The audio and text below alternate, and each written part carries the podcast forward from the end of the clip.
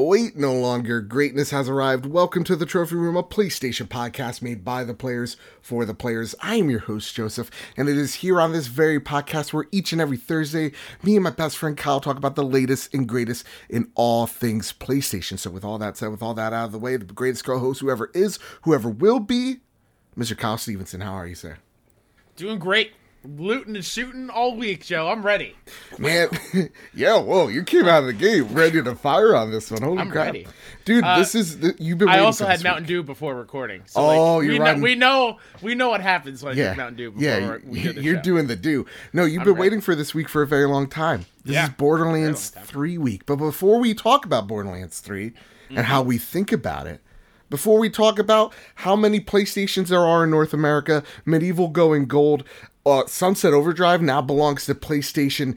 E3 maybe doing something real stupid or maybe Death really awesome. Death Stranding is kind of bad until halfway through. Who knows? But before we talk about that, Kyle, how we start the show each and every week.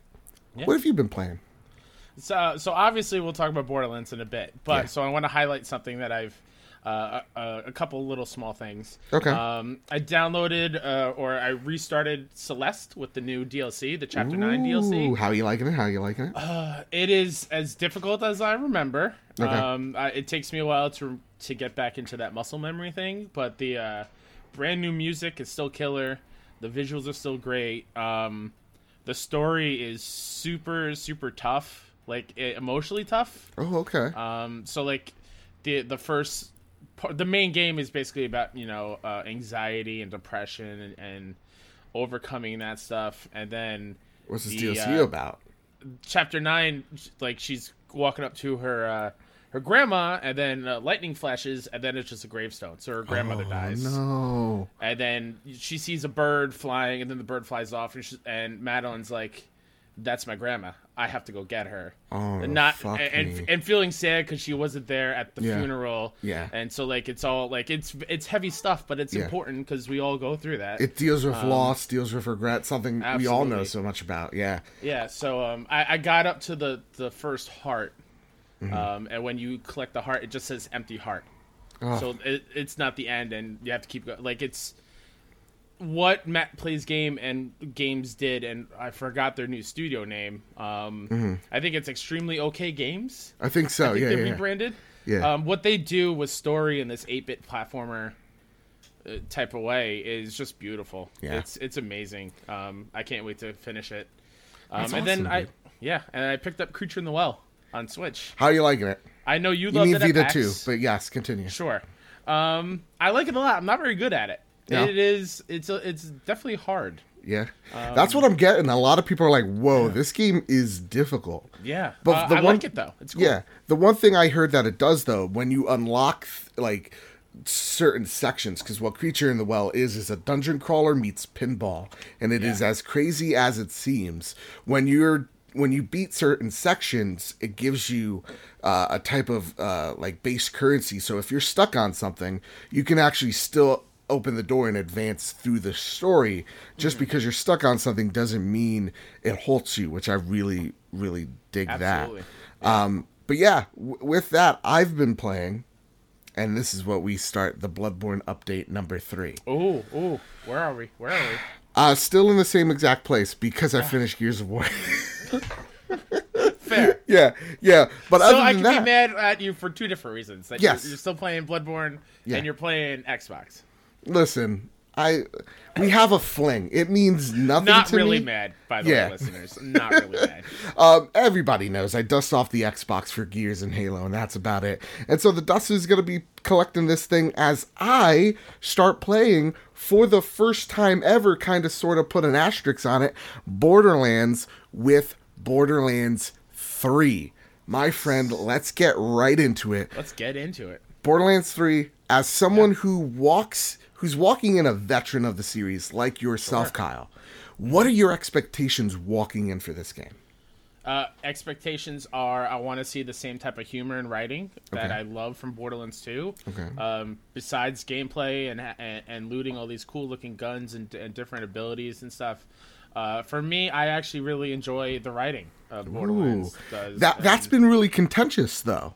Yeah. Right? Because like everybody's like, all, like, one person said on Twitter, like, man, just like how I think he said, like, Gears of War has a no gore mode. I would love this game to have a no jokes mode. And I'm like, oof, that's a take. With me saying, like, I love the writing. Yeah. I completely understand. A lot of the jokes are not great. It's definitely very childlike, but when you get into the heavy moments with the character-based stuff, like, that's what I love. And something that Borderlands 2 did was, in Borderlands 1, the four characters you pick, you don't hear their voices. They're not a part. You don't feel like they're part of the story. And 2, they are the NPCs that give you missions, and they flesh out their voices and their stories. And my character that I played in as 1, Roland... spoiler alert for Borderlands 2. He dies in 2, and it hurt. Like, I cried because that was my character. That was my guy. Your boy. Yeah, and seeing them continue that, not with characters dying or whatnot, but seeing them taking these characters from 2 and even fleshing them even more out and bringing in the Tales from the Borderlands people. Yeah.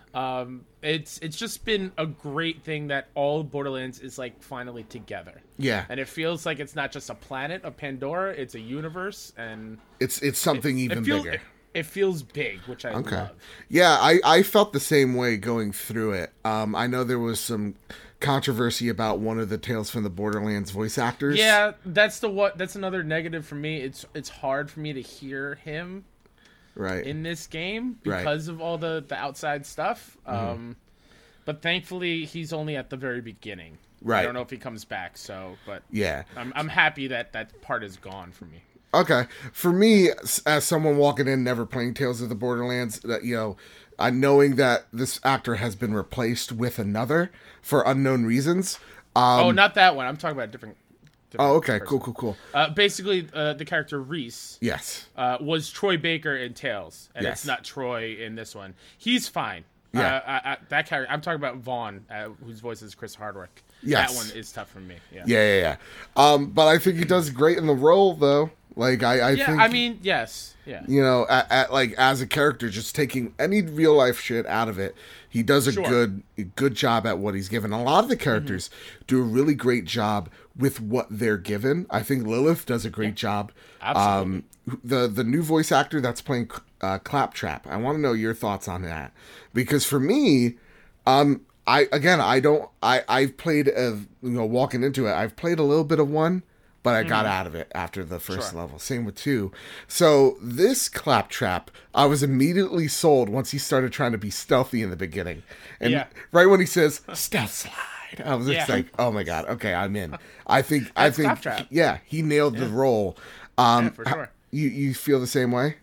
Yeah, I think Claptrap is still Claptrap, which is not a bad thing. Yeah. It's definitely a good thing. It helps break up some of the other annoying jokes from other characters, even though he is kind of like a walking joke the whole game. Yeah. But even like his he has like a collectible thing on each level or each world. And when he calls in after you collect whatever, like those little things are fantastic. It just he does a great job. Yeah, and the new voice actor, I don't know the person's name, but it's still making Claptrap feel like that iconic character that he is in video games. So for me, when it comes to the writing, I think some of the jokes land, and they land really well. And actually, some of the situations they land you in, a lot of them do a really great job. And I think a lot of the characters do a really great job. I actually, writing comedy is the really hard thing, so anybody could be a hard critic on it for sure, and you have a right to be. But I think for the most part, Borderlands 3 is still, the writing is still very solid for what their audience is. Now, with that said, again, some of the jokes, like right off the bat, they did a poop joke, and I was just like, "Yeah, come on, dude." Also, stupid. But the writing of the villains, I think, is probably pretty weak compared to everyone else. Yes, I'm not a fan of the twins that much. Yeah, I think their purpose is just like they've told you these people are threatening without really And they do some threatening things for sure, but they're pretty much YouTubers. And they're Twitch streamers. And it's It's ramping up. Like they're becoming more diabolical as the story. Going. Okay, but it's still like it's not like Handsome Jack for you, who is like this. Exactly. It's hard for me to overlook how great Handsome Jack was as a villain and the performance that voice actor gave to him. And then you get these two, and it's nothing against the voice actors. It's just like it doesn't. It's what they're. It's given. Hard to meet that bar. Yeah. It's hard to meet my expectations for that. So, lastly, let's talk about the gameplay. Let's talk about the weapons. Walking into this, they said from the get-go, this is more Borderlands. We're not trying to reinvent the wheel here. What do you feel about the gameplay so far? Does it feel like a Borderlands 2.5, or do they do enough to say, hey, this warrants that numerical 3 at the end? Yeah. In some ways, it's a 2.5. Okay. And in some ways, I feel like it's a 3. Right. I love the enemy variety. So in 3. Even just like the basic units. Just from aesthetic purposes. Like, I was trying to think back when I was playing 2. Were there female psychos? Or, like... Yes, Yeah. I can't remember, but in this one, like, you get female and male psychos running at you, and it's very equally distributed amongst the villains and people you're shooting. In that way, I feel like that's a Borderlands 3. Yes. And then 2.5, it's still the same guns. It's still kind of the same gun attributes and everything and all that stuff. Yeah. The thing that I love about the combat, too, is how they sneak humor into it with the psychos. And, well, a lot of characters that I find. They're like, one of them you shoot him, and as he's dying, he's like, my chili recipe dies with me. Like, exactly. And that's the stuff I love from Borderlands. It's just those little one-liners. Like, if you're paying attention, like, they hit hard. Yeah, and then, like, there's one guy that I like so far. He's just been introduced, because I'm like, a few hours in. Like, I'm on the third planet. I think I met Myra, or Maya, or Maya. Okay. The other siren? The other siren. I think his name is, like, Sergeant Chout or something like that. Yeah, Trant. Yeah, he's fucking hilarious to me. So, like, there are some funniness here. And if you just open yourself up to it, the gameplay for me is, like, I feel like it's more Borderlands from what I've played previously. Sure. But it really hooks you. It has that Destiny appeal of, like, I feel like I'm kind of playing Destiny when I'm playing this, when as the guns just feel so tight. They feel really fun to shoot. Like, I mean, the other Borderlands games that I played, the one gun, or there's two guns I barely ever use, and that's sniper rifles. That's just not how I play Borderlands. And I never really use shotguns. In Borderlands 3, I'm using the shotguns so much because they feel so good. Yeah. And my favorite thing to do is aiming for the enemy's legs and seeing them get shot backwards and flying backwards, and you shoot them in the air. They launch. It's so much fun doing that. And then, like, some of the weapons that you're able, like, when you reload them, I had this shotgun, which, like, the weapon variety is insane. When they say they have a billion guns, they really mean it. Like, it's amazing. Each weapon manufacturer actually feels different. Yes. Which is great. And so I was shooting this one shotgun, and how you reload it is you just toss it, and it acts like a grenade, and it just blows up, and you just get another TDR. One. Yeah. I'm like, what the fuck? This is awesome. Yeah. So, like... I came across an assault rifle where... And another thing where I think it's more Borderlands 3 than 2.5 is having each gun have alternate fire modes, which is great. So I found an assault rifle, which is more like a grenade launcher type thing. And one, the main one is it explodes on impact. Right. The second one is sticky. So, like, you can just stick a whole set of rounds into this enemy. And then when you reload, it causes them all to explode. Oh, my God. That's awesome. So, like... It works very well, like, when you are down and you have to kill someone to get back up, get your second win. Yeah. Just reload when you go down, and you can just see all the explosions go all over him, and then that's boom, nuts. You're up. Now, it's more of like a strategy thing. Now, are you playing with people, or are you playing alone? And who are you playing as? I played solo so far. I would love to play with people, because it's fun, Joe. Wink, wink. I will say it'd probably be better playing with people when it comes to the boss fights. Because that's something that is also kind of new in the Borderlands. There's more boss fights so far than in previous ones, and they're damn hard. Yeah. They're, like, real hard. Okay. So that's great, but I'm playing as Zane. Okay. The Irishman operative, because he reminds me of Axton, who was my guy in 2, with the deployable. He straight up reminds me of one of our listeners, Nasty Boots. Every time, really? I'm just like, I'm like, he's acting like Nasty, and I love it. I love that I can use two of his abilities. Yeah. So I've been using the drone and the shield. And how do you like him as a character so far? Like how the character's playing with his special abilities. Yeah, I think it's cool. I'm loving it, and I love how we hear his voice, and he actually interacts during story scenes. Yep. Which is another improvement on past games. Yeah. It's great. It's kind of making me want to play through this game as every character to see how they interact with everybody. Yeah, absolutely. Yeah. With me, I've been playing as Moze because of the mech. I wasn't feeling it in the beginning because I felt like it was just the duration was way too short. But as I've gotten to play more with Moze and more with the mech, it's actually a ton of fun. I'm really liking the way she plays. I played a little bit of Flak, which I did a poll on Twitter. A lot of people chose Flak. I'm not the biggest fan of his pet because I kind of feel like he goes kind of all over the place. But other than that, I'm liking the class variants. It kind of takes a little time to get warmed up with them, but they all do, from what it feels like, offer something unique. With that, Kyle, would you like to read what some of the people have picked in terms of classes? So Adam Watson at Snowdart on Twitter, he picked Zane because he likes his mustache. It's a pretty great mustache. It is. Nathan McInerney at D_NMAC. Gotta love Flak. They are awesome. Mm-hmm. I named my Skag Dr. Mike after a Survivor player. Oh, okay. You could name the pet. All right, that's dope. Yeah, you can. Yeah, you can name them. Yeah. You could also pet them, which is very important. Yes, you can pet them. That is true. Kevin Lannister at KDog Cause. Zane because he hard counters Harry Styles. Mm-hmm, okay. Mm-hmm. And then Kevin Butler at The Real K Butler. Flak because everyone needs a puppy, and I cannot argue with that point at all. And our audience has chosen. Zane got 23% of the vote. People are playing him. Moze got 19%. Amara has 13% of our audience playing as Mara. Surprising. Very. And then pulling an election out of 1860, Flak coming out, Abe Lincolning it with 45% of the vote. Congratulations. Yeah. But yeah, there you go. Everybody's really on board with Borderlands. I'm enjoying it really well. I don't know if this is my game of the year yet. I gotta play more. And something before we move on, because we got a lot of news to go through. Yeah. The one disappointing thing is I want to play this in resolution mode so badly.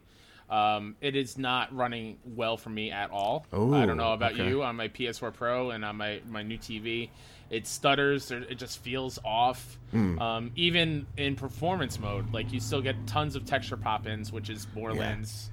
Like, they're trying to play it in split screen, and it's just impossible. Yeah, it's rough in those terms, and definitely slow down. Kind of like Control, when a lot of stuff's going on.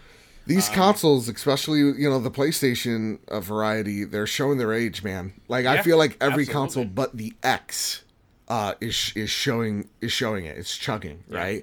So hey, next year, man, PlayStation 5, let's go, let's get it. But with that, Kyle, we've talked way too much on Borderlands. Let's talk about the latest and greatest in PlayStation. First goober comes from Stephen Taleby over at Push Square.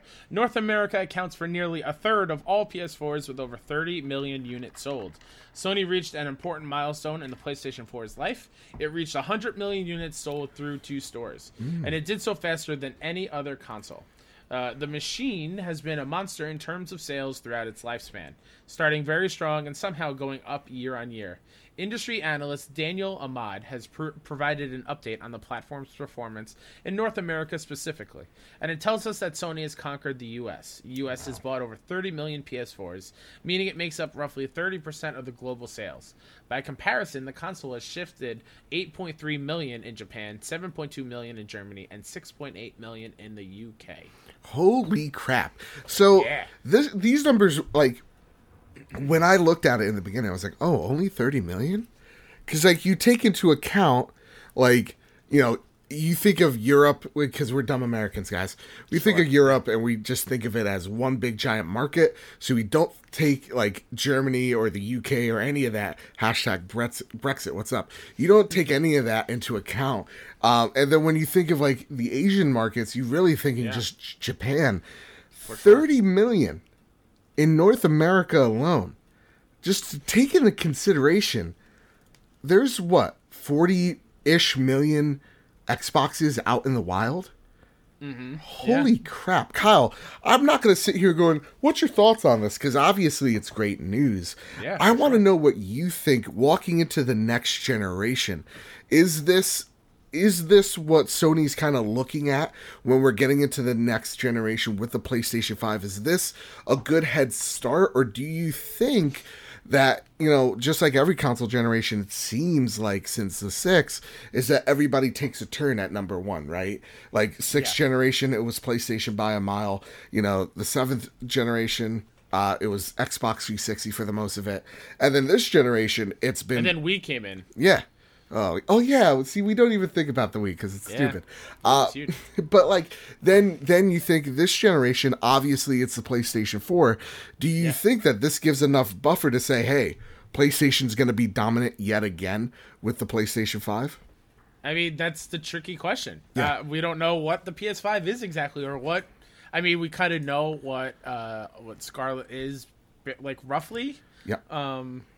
But it's going to be interesting to see these full-on console reveals, because I think that will definitely do something. What's the lineup on each? That's another good point, right? Like, we know Xbox has Halo coming up at launch, and they bought all those studios. We got to see what they bring into the table too. That is true. But for me, like thinking at it through like a PlayStation perspective, like these are huge numbers. You know, just thinking about it, like PlayStation is on such a roll where, look, Xbox has still stuff to prove. Yes, they have one really great game, but they have a lot of ground to still make up for. Whereas PlayStation, we've been in the groove. And my only fear is that we're going to get arrogant again. And when I say we, it's the royal we, that Sony's going to get arrogant again. PS3 era. Yeah. So for me, I'm just like, if they come out the gate with, like, let's just say Ghost of Tsushima as a cross-gen game, and they show the power of Last of Us on a PlayStation 5, and whatever, you know, stuff that maybe Insomniac's cooking for the console. Yeah. Horizon 2, you know, Killzone, whatever that is, with the team behind Rainbow Six now, or creative director behind Guerrilla Games, like, you know, it's impressive to see where this generation is going. To me, I look at these numbers going, good for you, PlayStation. You did well. I love it. Let's keep it up with PlayStation 5. And awesome. just to really hit home how impressive this is, 30 million just in the U.S. Yeah. Wii U, only 13.5 million. Rip. Xbox, 24 million. Rip. GameCube, 21 million. Yeah. Atari 2600, 30. And then the N64 is 32 million. And those were like our childhood. And think about all your friends who own those. It also, like, it goes to double, show. It's double the Wii U, which is, I mean, not crazy, but I mean, just in the U.S. Yeah. Just in the U.S., it's double the Wii U. But it also just goes to show how much gaming has not just evolved, but grown. You know, like how many people are enjoying this platform. Every time we get into these talks of like, this is the last generation, right? Like when this generation started, everybody thought it was your phone. Now everybody's thinking it's streaming. Is it? We don't know yet, right? Stadia is about to maybe show us. So when it comes to like consoles, we still see that, it's not going to be the number one thing. Mobile is that market, but it is still a very viable option for people to turn to, you know? I wonder what the people who said, like, console gaming is dead, what are they thinking right now? That they think console gaming is dead. Exactly. I think they still think that, you know? I refuse to look at these numbers. Like, they're dead. No, why are we talking about this? It's just a thing. You see new technology and you think it is the future until someone shows you otherwise. It's always something out of left field. You know, like everybody said, VR is the future of gaming. We see that it has an audience, a small one, and a dedicated one. It's not the future of gaming, you know? Yeah. Everybody thought 3D TVs, everybody thought 3D movies were the thing. It was all about that 4K, you know? Yeah. That's what it's always about. It's always kind of like nonsense when we try to push that narrative that consoles are dead. They're just evolving, you know? Yeah. With that, Kyle, let's get to what I like to call the TGS 2019 Roundup. Let's start with the first goober. From IGN, Death Stranding, everything we learned about gameplay in the latest stream. Yeah. This is all you. You watched it. Yep. I did not. I'm purposely not watching it because I want to go in as open as possible because I think I've seen... I think I get what the game is trying to do, so I don't want to kind of look at what else it is. So what do you think they're trying to do here? I think it's Kojima being Kojima. Okay. Basically, like I know what to expect. The quirkiness. Yeah. And, yeah. I don't know what to make of this game anymore. Mm. It's weird. So first and foremost, what did I like out of this game? It is fucking gorgeous, and the animations are insanely impressive. Like, you could take a look at, like, oh yeah, of course it's going to be pretty because it's kind of barren, but the attention to detail on Sam's like jacket, his face, his hair, everything about him looks really good. He looks like a real person, especially the clothes. The environments as well look really, really great. The thing that caught my attention was the lighting, but the animation, when you're going up a mountain, it does actually feel like he's going up a mountain. Mm-hmm. You know when you're playing a video game and it's giving you the run animation, though you're going straight uphill, and you're like, well, that doesn't make sense. You see the foot go through the hill, and you're like, well, that's... You're actually seeing him struggle to get up and actually balance. There's actually a stat in the game called balance. So that, if you're unbalanced, you're going to tumble a lot. It's going to be a lot harder for you to move and traverse. The gameplay, though, is still feels and looks like a walking sim.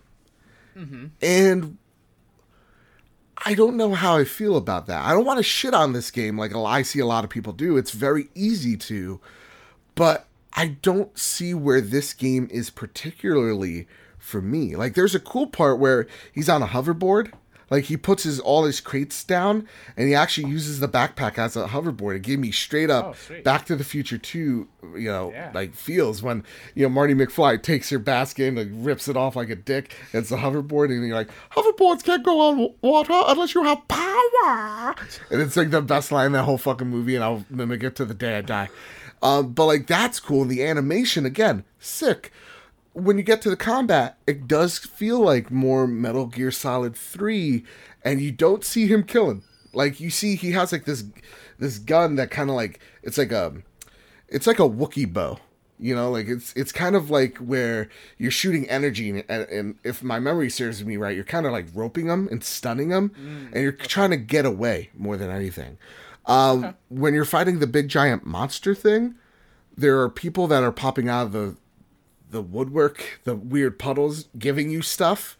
You're throwing blood bombs and stuff that is like residue from your shower.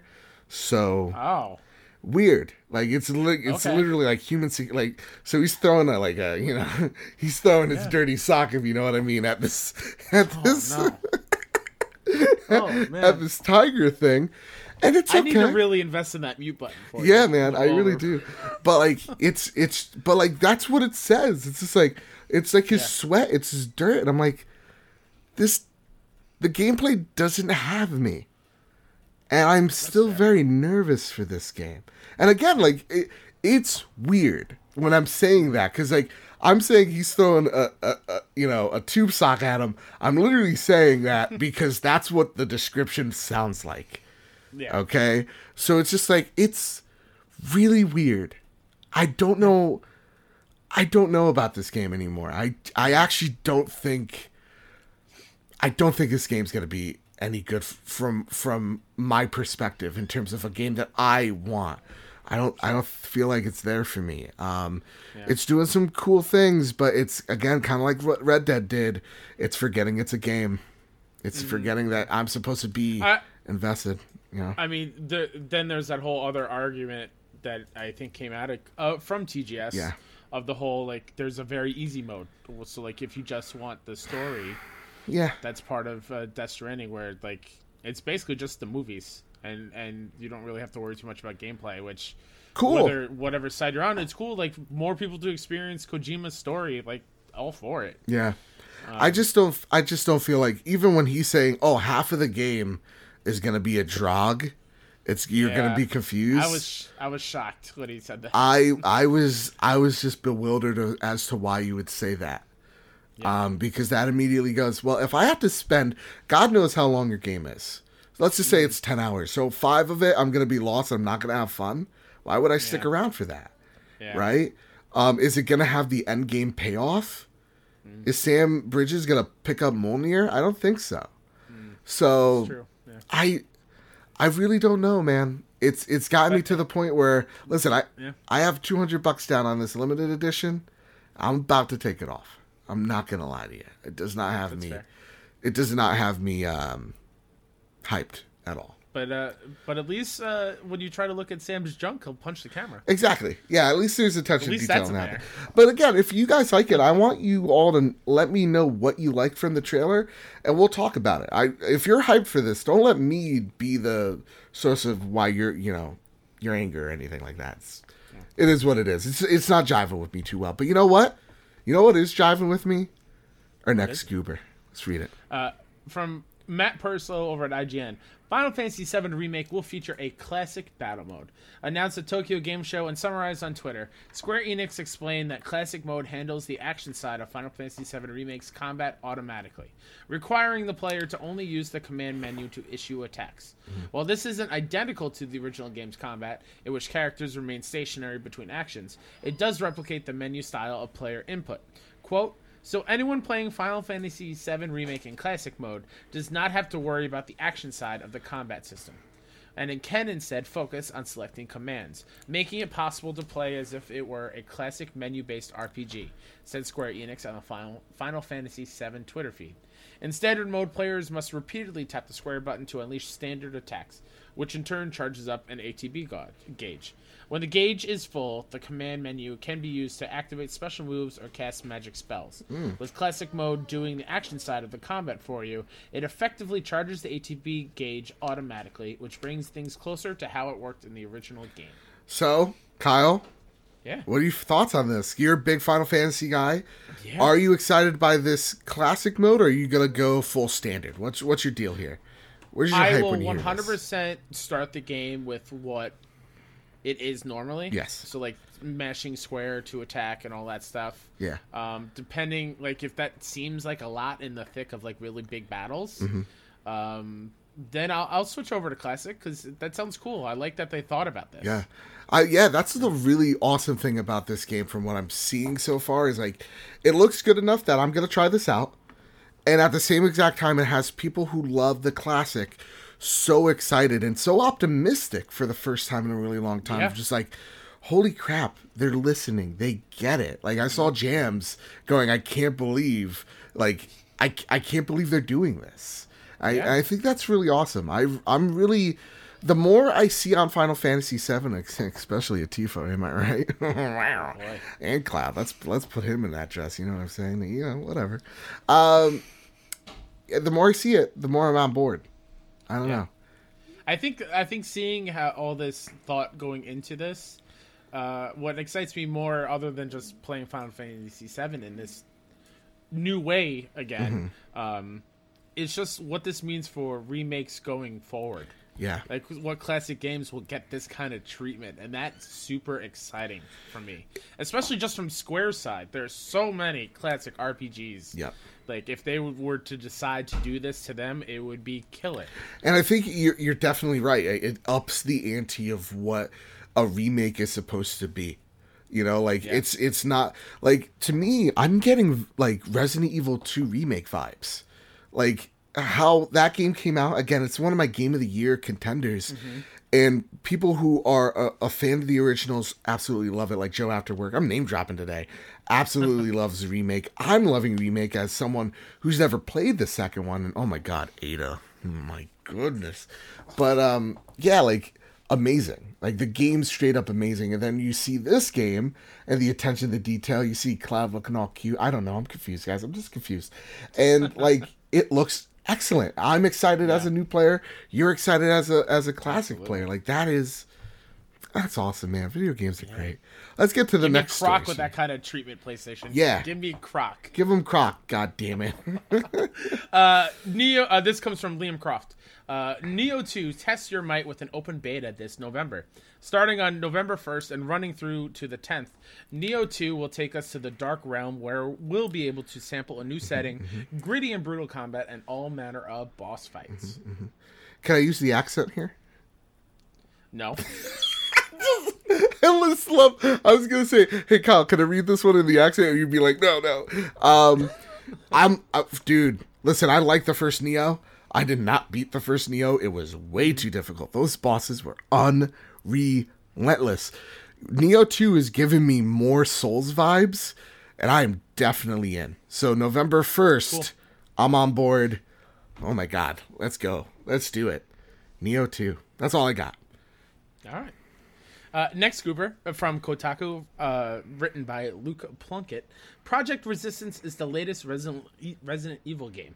First teased earlier this week, here's the first proper look at Project Resistance, an upcoming 4v1 asymmetrical co-op experience set in the Resident Evil universe. 4 players can team up as regular humans and play as survivors, where they can run around, interact with stuff together, and try to escape a secret facility. Yeah. While one player can take control of Nemesis Mastermind, the bad guy behind said facility, and just run around murdering everyone with the help of security cameras, which he can use to track survivors. I was right, Kyle. Remember last episode when we were with Lord Cognito? I was just like, how awesome would it be? We're planting zombies, and you see it in the trailer. As you're playing as Mastermind, you're planting lickers on different corners of the map, right? You're planting all these zombies in different areas, so you're never, though you may be playing in the same map, you're never getting the same experience. I am 110% on board with what I saw. You, though, were a little bit more apprehensive. After hearing what you heard here, are you on board with this? Or are you kind of I'm out? I probably will never play this game. Damn it. But I think it's cool. I definitely think it's cool where you are, you know, trying to set up traps with zombies and just really mess with the other people. I think that's a good way to do this kind of mode. And I think if it gives you the option of like, hey, I want to play with my friends, and having it be an AI so that you're getting more of a Left 4 Dead feel, that would be really dope as well. But I'm really liking this mode. I'm liking how they're doing something different with horror and multiplayer. Like, you're seeing Dead by Daylight, you know, Friday the 13th, and now Predator 2, and now this. That's awesome. Be different. I like that a lot. So I'm on board. I was right. I should be a creative director. That's what all that means. So with that, let's get to the last bit of the TGS update, Kyle. Whew. Robert Ramsey over at Push Square. Yeah. Japan gets not one, not two, but 3 super stylish Persona 5 Royal PS4 models. Japan's getting some lovely looking Persona 5 Royal themed consoles later this year. Available to pre-order now from the Sony store in Japan. There's 1 PS4 Pro design and 2 regular PS4 designs. Dude, these look sick. Yeah, they look great. I'm not even a Persona guy. This looks amazing. Like, the Pro looks fantastic. A lot of people were freaking out. I know Famous Seamus was losing his mind at these. Which one was your favorite? I like the Pro the most with Joker. Yeah, I think that's the one I was leaning towards. Yeah. It's definitely the more stylized of the 3. Yeah. I kind of like the whole, I don't know what to call it. Like, it's kind of like the blackout lines on like classified information, but with the image Joker behind it. Yeah. Yeah, it looks great. Yeah, this looks really awesome. I wish it'd come to the West, but looks like that's not the case. And with that, we're entering Flash. Hold on. What? You wrote a great joke in here, and you didn't read it, so I'm going to give you a chance to go back. No, we never saw it coming. One? Yeah. I hope that was worth it, listeners. Diddly-doo, Flash news. Go for it. Sammy Baker, Push Square. Medieval's PS4 remake goes gold ahead of Halloween release. October 25th is its launch, so Let us predict its score. Yeah, Kyle. So it's gone gold like we did with Control, which we were even beyond right with. This is one of our Game of the Years. We said we were going to give it around an 8. To us, actually, kind of fell in that range. And to us, it's like more like a 9-ish. That's awesome. So we hit it on the head with Control. Medieval coming out October 25th. It's gone gold. Where do you think it's... And I hit the mic. Where do you think this is going to land? Oh, I'm worried about this one. Yeah. And not that I'm a huge fan of the originals at all. Yeah. I'm going to say low 7s, maybe high 6s. Okay. Yeah. That's what I'm thinking too. As much as like the game looks amazing, I'm just feeling like they're holding on to a bit of too much of the classic where the action doesn't look that great. It kind of just looks like rock and shit all over the place. But it will feel like a relic. Yes. In this day. That's what I'm getting. So I'm going to say, I'm going to say 6 to 7 range. Again, that's not because the game or the developers aren't talented. I think it's because they're too talented. There you go. So you heard it here first, folks. High 6s, low 7s. With that, our next and final Flash News. Wait, real quick. Is that the same date as Concrete Genie? No, Concrete Genie, I believe, is either the 6th or the 8th of October. Oh, okay. Yeah. I thought it was very... it's in the same month. Very close. Yeah. Okay. I was like, ooh, that's weird that they're dropping them at the same day. I know. No, that wouldn't do that. That'd be silly. They're just trying to get that Halloween money, you know? Absolutely. Yeah. The next one comes from Polygon Michael McWhorter. Overwatch's new event lets you unlock a Lego Bastion skin. To get Brick Bastion, players simply need to win games of Overwatch in either quick play, arcade, or competitive modes. The event is similar to Anna's Bastet event and Diva's Nano Cola event. Mm-hmm. Here are the requirements for the Brick Bastion challenge. Win 3 games, 2 player icons. Win 6 games, 2 new sprays. Win 9 games, Brick Bastion skin. Kyle, I know you haven't seen this. So what you need to do, click the link and then click on the video. It's literally 45 seconds. Just start halfway and you're going to get it. And you're going to see why I put it in the show notes. This looks so awesome. This is hands down something I'm going to be participating in. And that I'm really liking that, you know, Overwatch and Lego are doing this type of, like, we saw it with Forza Horizon. But this time it's just a free event.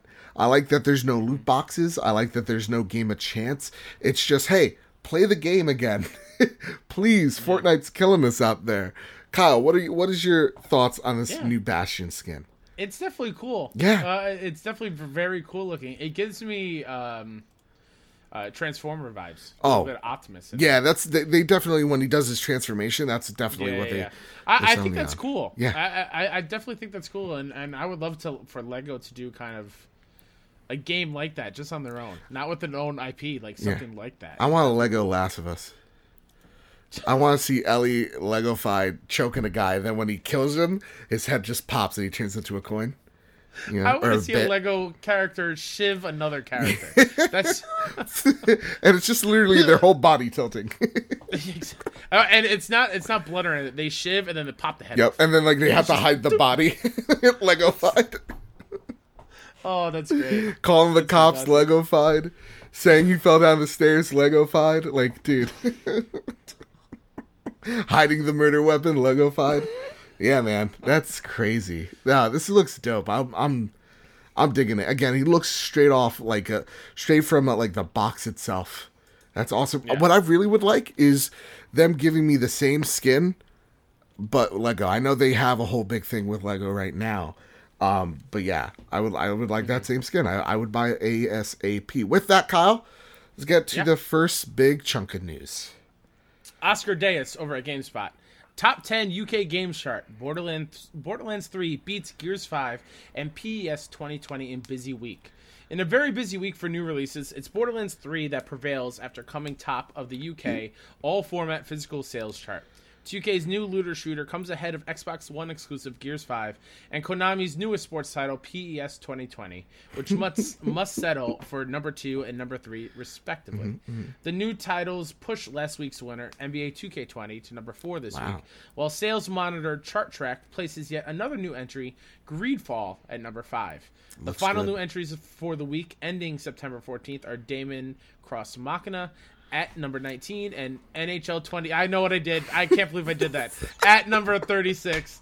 Interestingly, GamesIndustry.biz reports that Borderlands 3 is the biggest box game launch of 2019 in the UK, but that the game also sold less than half the physical copies in predecessor Borderlands 2, managed back in 2012. Oh my god. Let it be known here. Daemon Ex Machina, because there's an X in it. But he said cross because that would be correct. Can we move on? I can't believe I did that. I can't believe. Correct. I can't believe. Grammatically, there you go. God. All right. More. Look at me coming out. I was already on the mountaintop, you know. Now I'm just. Whew. No, I'm going to say this. Hey, that's good for Borderlands, huh? Yeah. It's good for Borderlands. Yeah. It's great for Borderlands. It also shows the last sentence, right? Half sold less than half of the physical. Sorry. Of its predecessor, Borderlands 2, back in 2012, when our president was black and we didn't have all these tweets. Crazy that that's the case, but it just goes to show you, digital is just, it's just killing it. It's eating more and more of that marketplace, but you know what? Mm-hmm. It's awesome. And it really doesn't pertain, well, it kind of pertains to this story. Yeah. I just want to put a little PSA out there.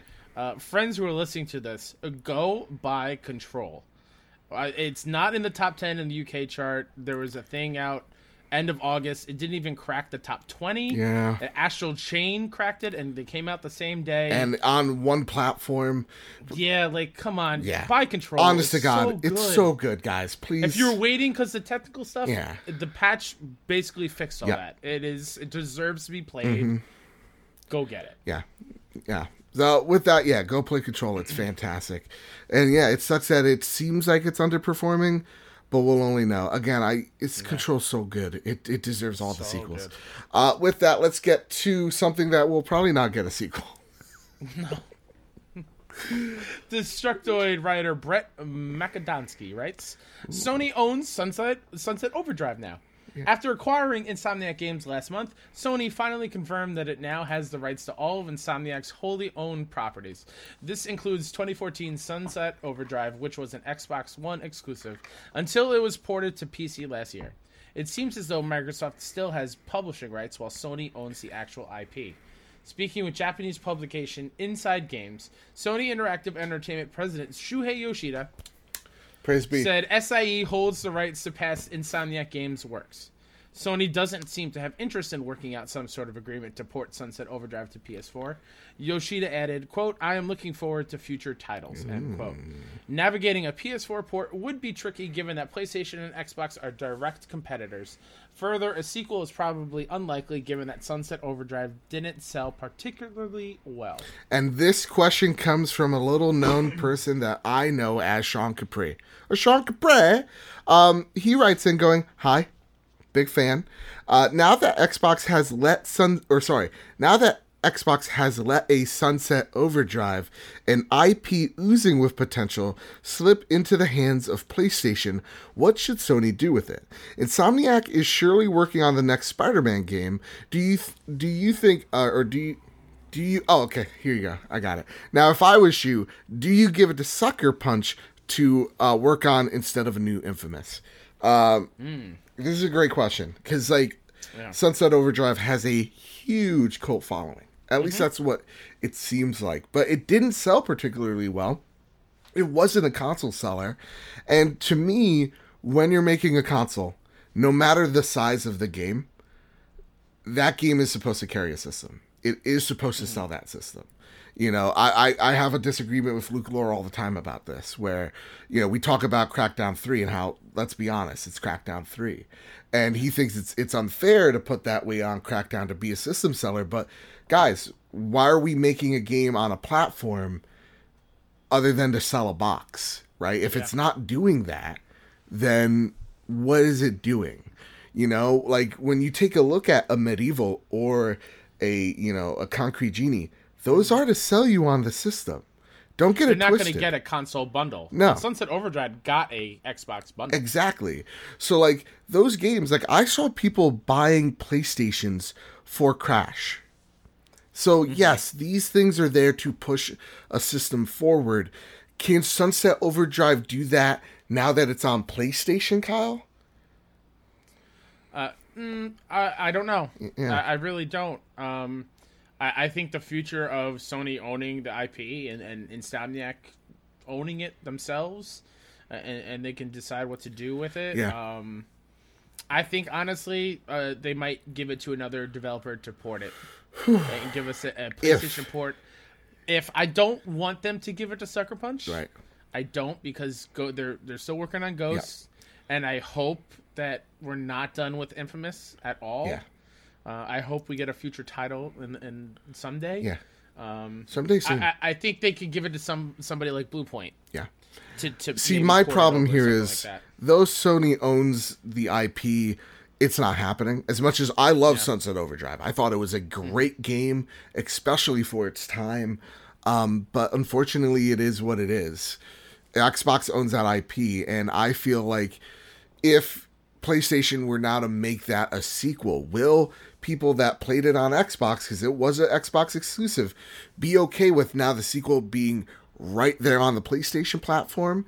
And is PlayStation willing to take that risk, knowing that the product before it didn't sell particularly well, but they know what does sell well, which is Ratchet and Clank sold insanely well, and Spider-Man is the top-selling superhero game of all time. So, like, what, as a company, where do you place the risk? The safe bets. And that's what I think this falls under. So, yeah. For sure. As much as I love it, I don't think it's going to, I don't think it's going to see the light of day, unfortunately. But yeah, who knows? Sony, again, PlayStation is known for just letting their companies kind of have a bit of free reign. So who knows what can happen? I just don't think it's anytime soon. Kyle, any last words, or you want to get to the next Goober? We can get on to the next one. All right. With this new fancy word for what E3's doing. Yeah. GameDaily.biz writer Matt Futter writes. Matt Futter.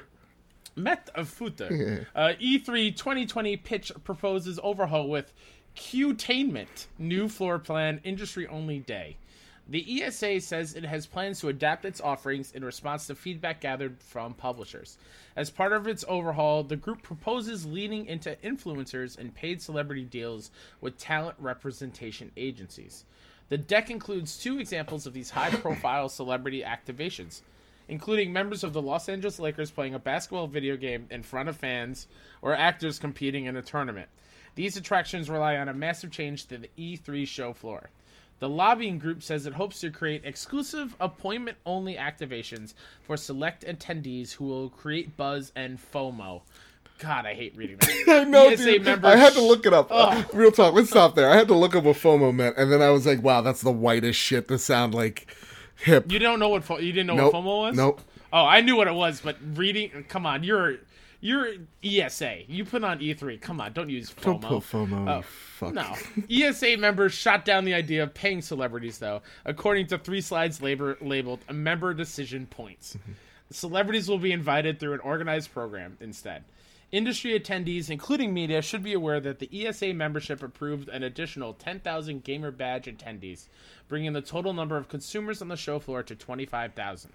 The E3 schedule may be reconfigured with an industry-only day on Tuesday, traditionally the first day of E3 activities at the LA Convention Center, before opening the doors wide to ticketed members of the general public on Wednesday and Thursday.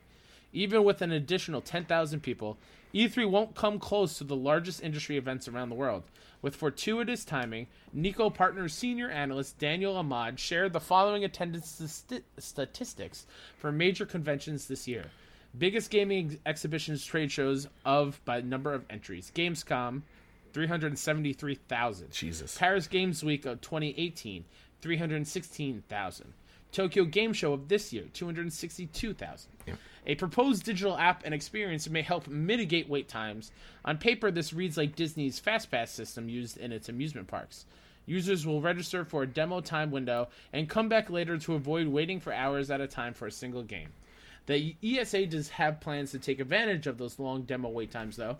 The group has plans for what it calls Qtainment to market to those in line. This two-pronged approach creates a rich opportunity for E3 exhibitors. Either they will have access to consumer data captured through the app or have a captive audience as people wait in line for demos. Now, there's a huge article. There's even more that goes into it. Kyle, you did a fantastic job. Also, just to let the note, those numbers of like Gamescom, Paris Games Week, Tokyo Game Show, I put those in there. There's actually like other events that are quite larger than Paris and Tokyo. Mm-hmm. But those are things that us as the North American majority audience know. So, yeah, there's even way more events, like a lot of them in Korea, which is not surprising because of how big video games are over there. So, you know, them Koreans love their League of Legends, by God. So, with that, Kyle. Yeah. Sorry. No, I'm just... This article, to me, read like a group of sixth graders in a class got together and made this plan together. This, I can imagine a slideshow, like a PowerPoint presentation, not very well made, and like the words of FOMO being slid across with those transitions. I feel like a PR guy walked into his son's room. It's like, hey, Eric, and he's just like, and he's like playing Fortnite. He's like, you're hip with the kids, right? He gets down on one knee. He's like, He's like, okay, so could you give us like an idea? He's like, get the fuck out of my room. He's like, did you just say FOMO? Okay, I'm writing that down. He's like, get out of my room, Dad. You're annoying me. God. Or his partner in this goes to his daughter's room and asks the same question, and his daughter goes, get me LeBron. Get me LeBron at all times. I want a Space Jam situation where you sit him in the throne and you chain him there and people can come up. Get T-Swift in there. Pictures. I want to see her play Just Dance. That's all I want. This is ridiculous. Dude, like... And the whole Qtainment thing, like that's what PAX does. Okay. And I like when PAX does. Let's break this down. This is insane. Every time, what did we hate? What did we used to hate about Ubisoft press conferences? When they get the fucking actors in there who... Yeah. Like, this year, fine, we had Bam Bam. Right? And John Bernthal, which he looked dreamy as fuck. But, like, other than that, like, Tyler was the only one that I liked seeing up there because she killed it when she was hosting. Yeah, and she's very easy to look at. But, like, when Justin Timberlake's up there dancing, or whatever the last guy there. EA is also the worst when they bring old sports players up there. The guy, the YouTuber in his mom's jean jacket, we didn't give a fuck about him. No. You know? No. Absolutely Jesus not. Christ. So, like, right off the gate, I'm reading this, like, they really don't get it. Qtainment? Okay. I don't know what that is. That's a buzzword. That is a PR SEO word if I ever heard of it. That's basically what PAX does. Yeah. When the PAX, I forgot what their titles are. But they come around people waiting in line and they just play games with people waiting. Yeah. So, like... That's what PAX does. That doesn't bother me. And also adding more people to the event... doesn't bother me at all because we see this spreadsheet and this is actually a small number compared to Gamescom Paris and Tokyo. And I actually don't mind them having an industry only day. But here's the thing that those people need to go cover these games. The thing that like I look at this, I'm like, I don't think I'm going to E3 this year. Right? Yeah. Like I don't even think I'm going to try to get a press pass because my issue's not with Qtainment or the number of people, or if JT or T Swizzle is going to be there, it's the fact that they leaked out thousands of people's information. Yeah. Like home addresses, fucking phone numbers, you know? Like, it's awful. Dude, seeing some of our friends go like, dude, we got calls, we got emails, I'm still getting harassed. Like, and the ESA would rather just turn the other cheek and talk about the Lakers fucking being there because it's the LA Convention Center. Like, go fuck yourself. Seriously, dude. Oh. You know? And, like, no offense to people who love sports games. I am a sports gamer myself. But, like... I don't want to see fucking Zac Efron on stage. High School Musical. But, like, if I go to E3, I don't want half of the show floor to be a basketball court. Yeah. I want to see other cool developers and their cool ass games because that's why I'm going. Yeah, just Like, it doesn't get to the games. It's why I loved PAX East. It was about community. It was about games. Sure. I did not give a shit what celebrity was there. I don't care. And again, at the end of the day, it's about trust, of which you have none. So I guess the real question is, go fuck yourself. I guess. I don't know. I don't like it. I don't like this plan, and I think it's stupid. And it just goes to show how irrelevant and how out of touch E3 and the people behind it have become. It really is. You don't need E3 anymore, guys. You just don't. And I know that hurts some people's feelings, but you just don't anymore. You know, look at how much buzz there is about a state of play right now. Sure. In the middle of September. Look at how much, like, Nintendo, every time it drops a Direct, everybody's losing their mind about Banjo. Yeah. Didn't need to be at E3. And whatever Xbox does, I don't know. Yeah. Hey, Kyle. What up? Got a question for you. I might have an answer. Okay, good. Are you holding on to something? Just choice C. I'm picking choice C. Holy shit, I don't know what that is, but prepare the drop. Every single week, PlayStation drops the latest and greatest in all things PlayStation onto the PlayStation storefront.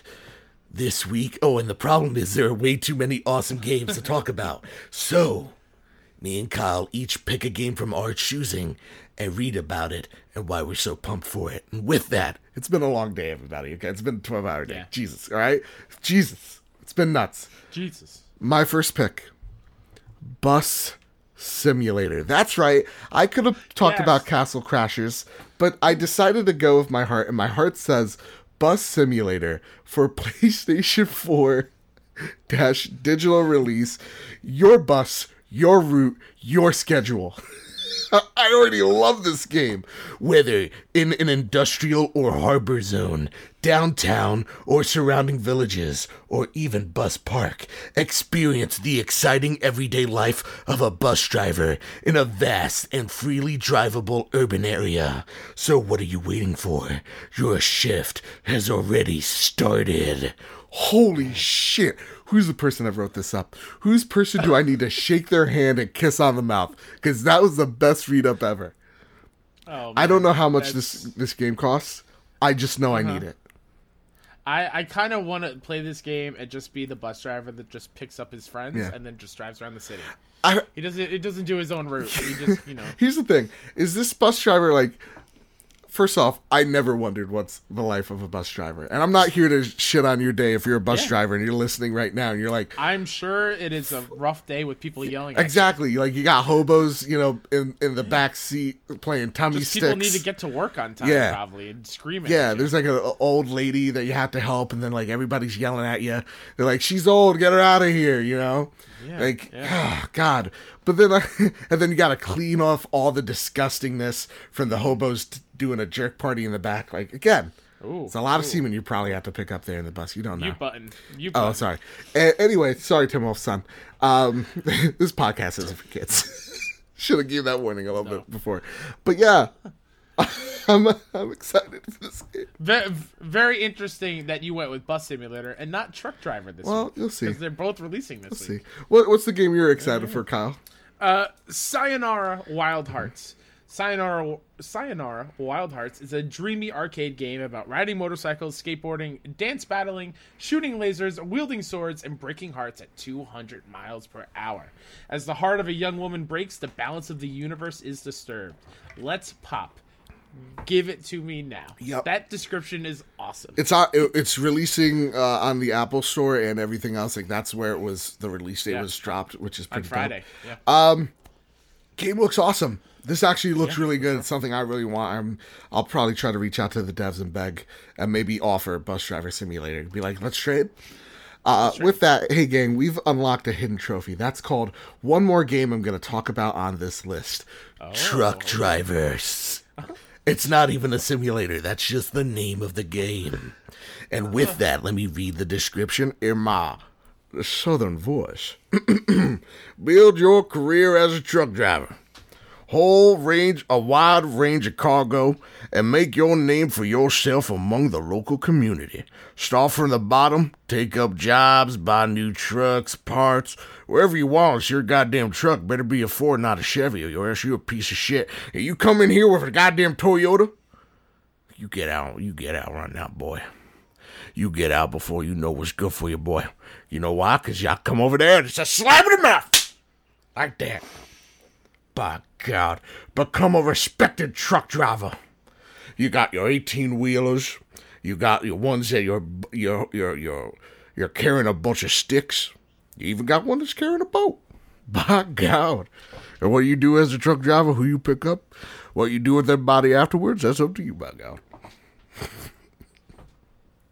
I've checked out. I do declare it is time for Andrew House's snail mail.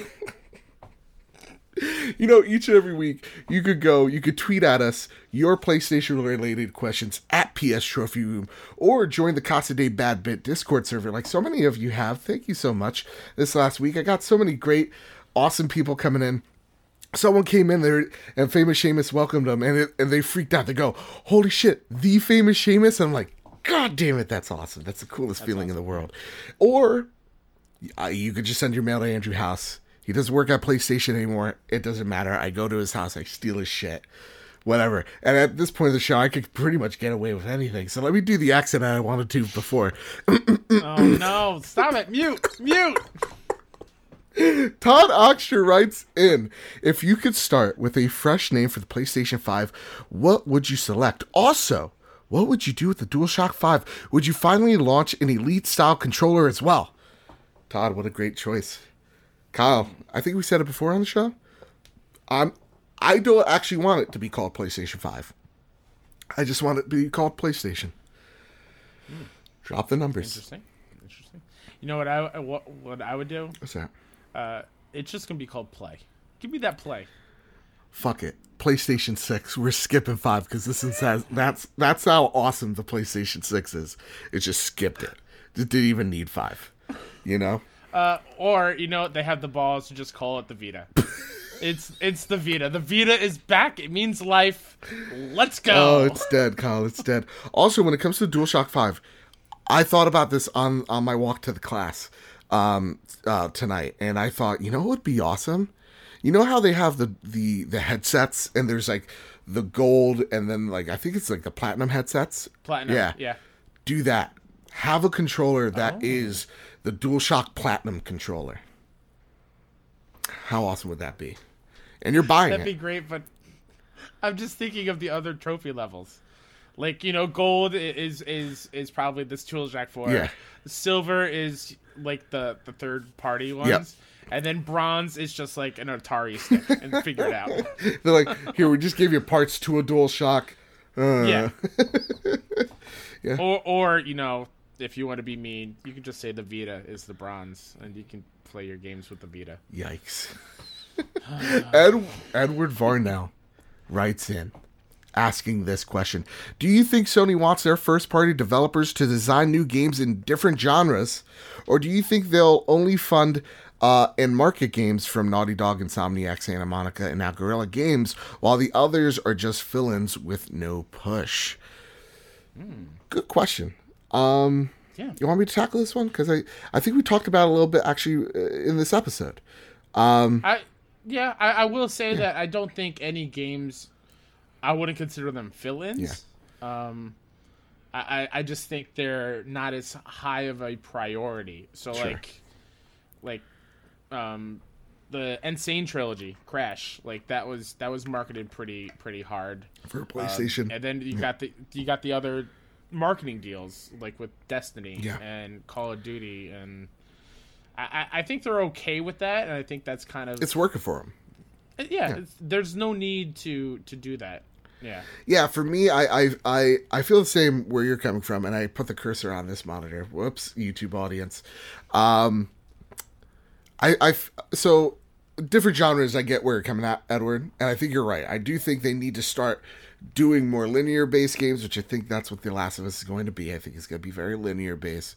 But, like, exploring, like, you know, we already got a ton of RPGs, but, like, what is a third-person shooter looking like from them? What's a first-person shooter going to look like from them? What, give us a turn-based game.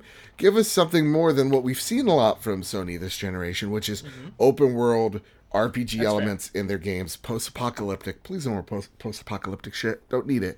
But I think when it comes to who are we going to push, well, I think they're pushing it. Like, I think they push all their studios to sell and do well.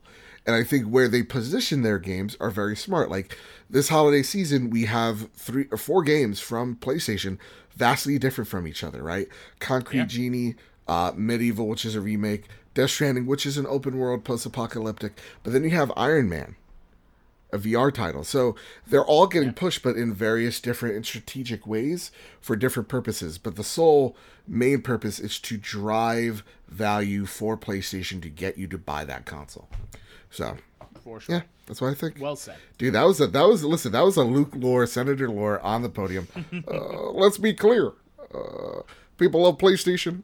Sasha Malia. They love it too. This is a PlayStation household. With that said, the winner gamer writes in L3, up, cross, triangle, cross, triangle, cross, square, R2, right.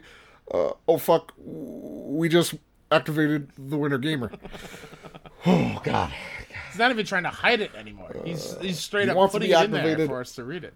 He wants to feel the rush of taking a life.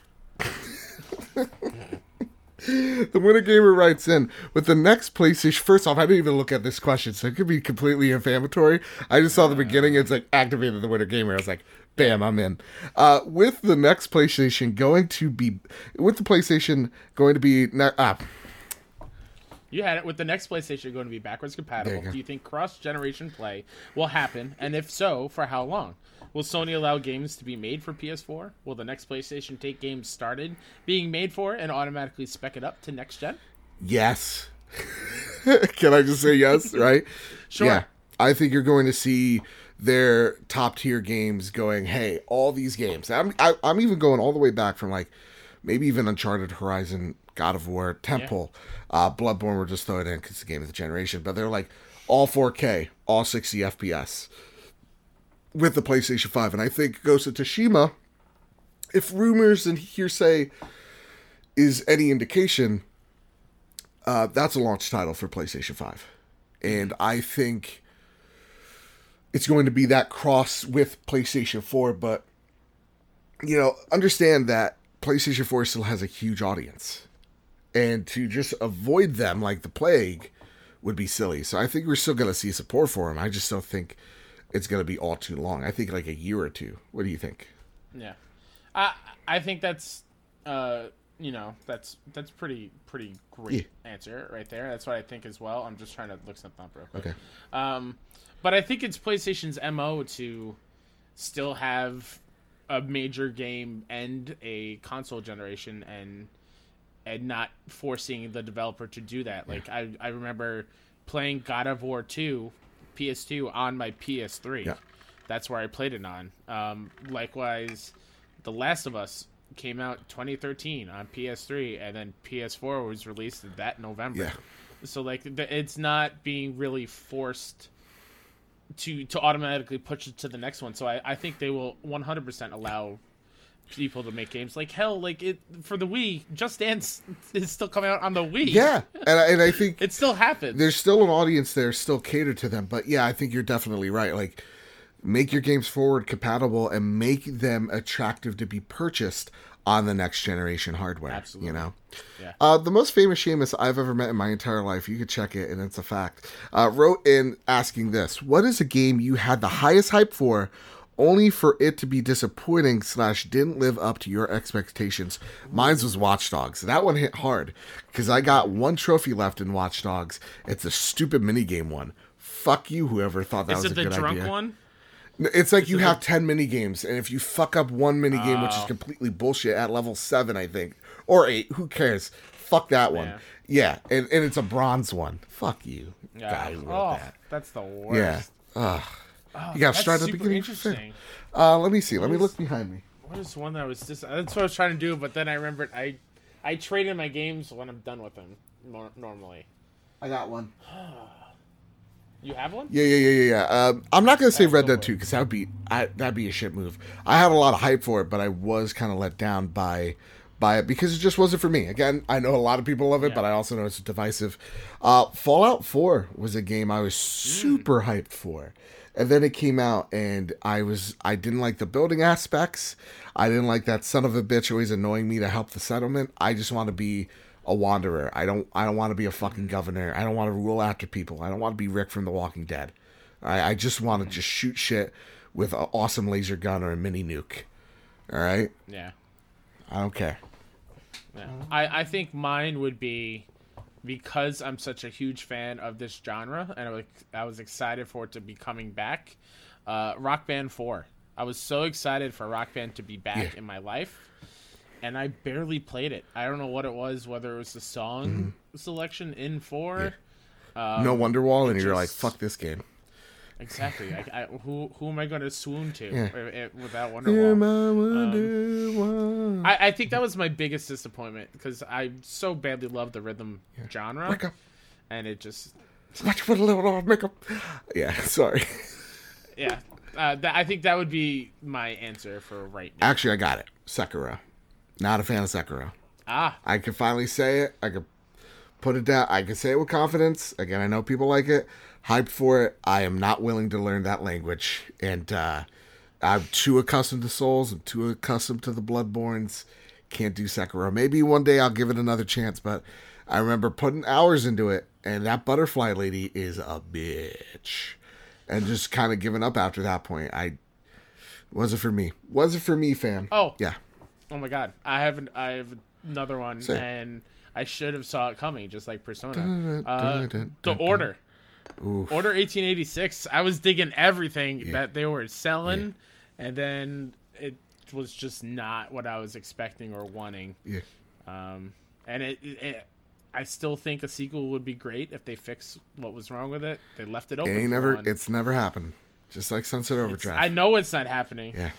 But kill the boy and let the man. I bought that collector's edition. Born. Yeah, same here, dude. That's awful.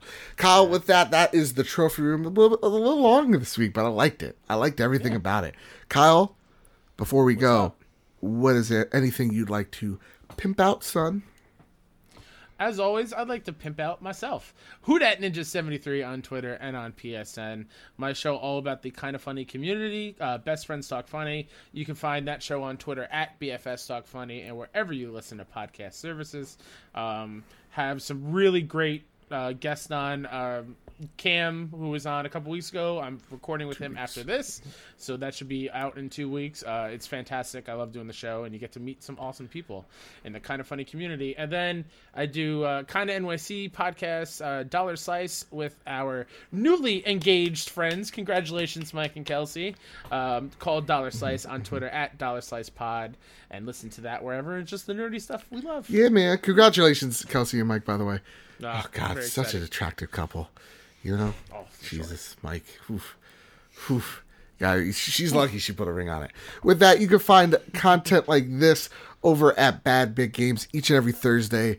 And then also you can catch this podcast every Thursday on Apple Podcasts, on Spotify, on Google Podcasts for the three people that listen to Google still. On anywhere where there's an RSS feed, you can find this show there. Please rate us 5 stars. It helps us out, builds this big, beautiful family that I call home. And so with all that said, with all that out of the way, everybody keep hunting and keep playing PlayStation. Hope you find some cutainment before next week's episode.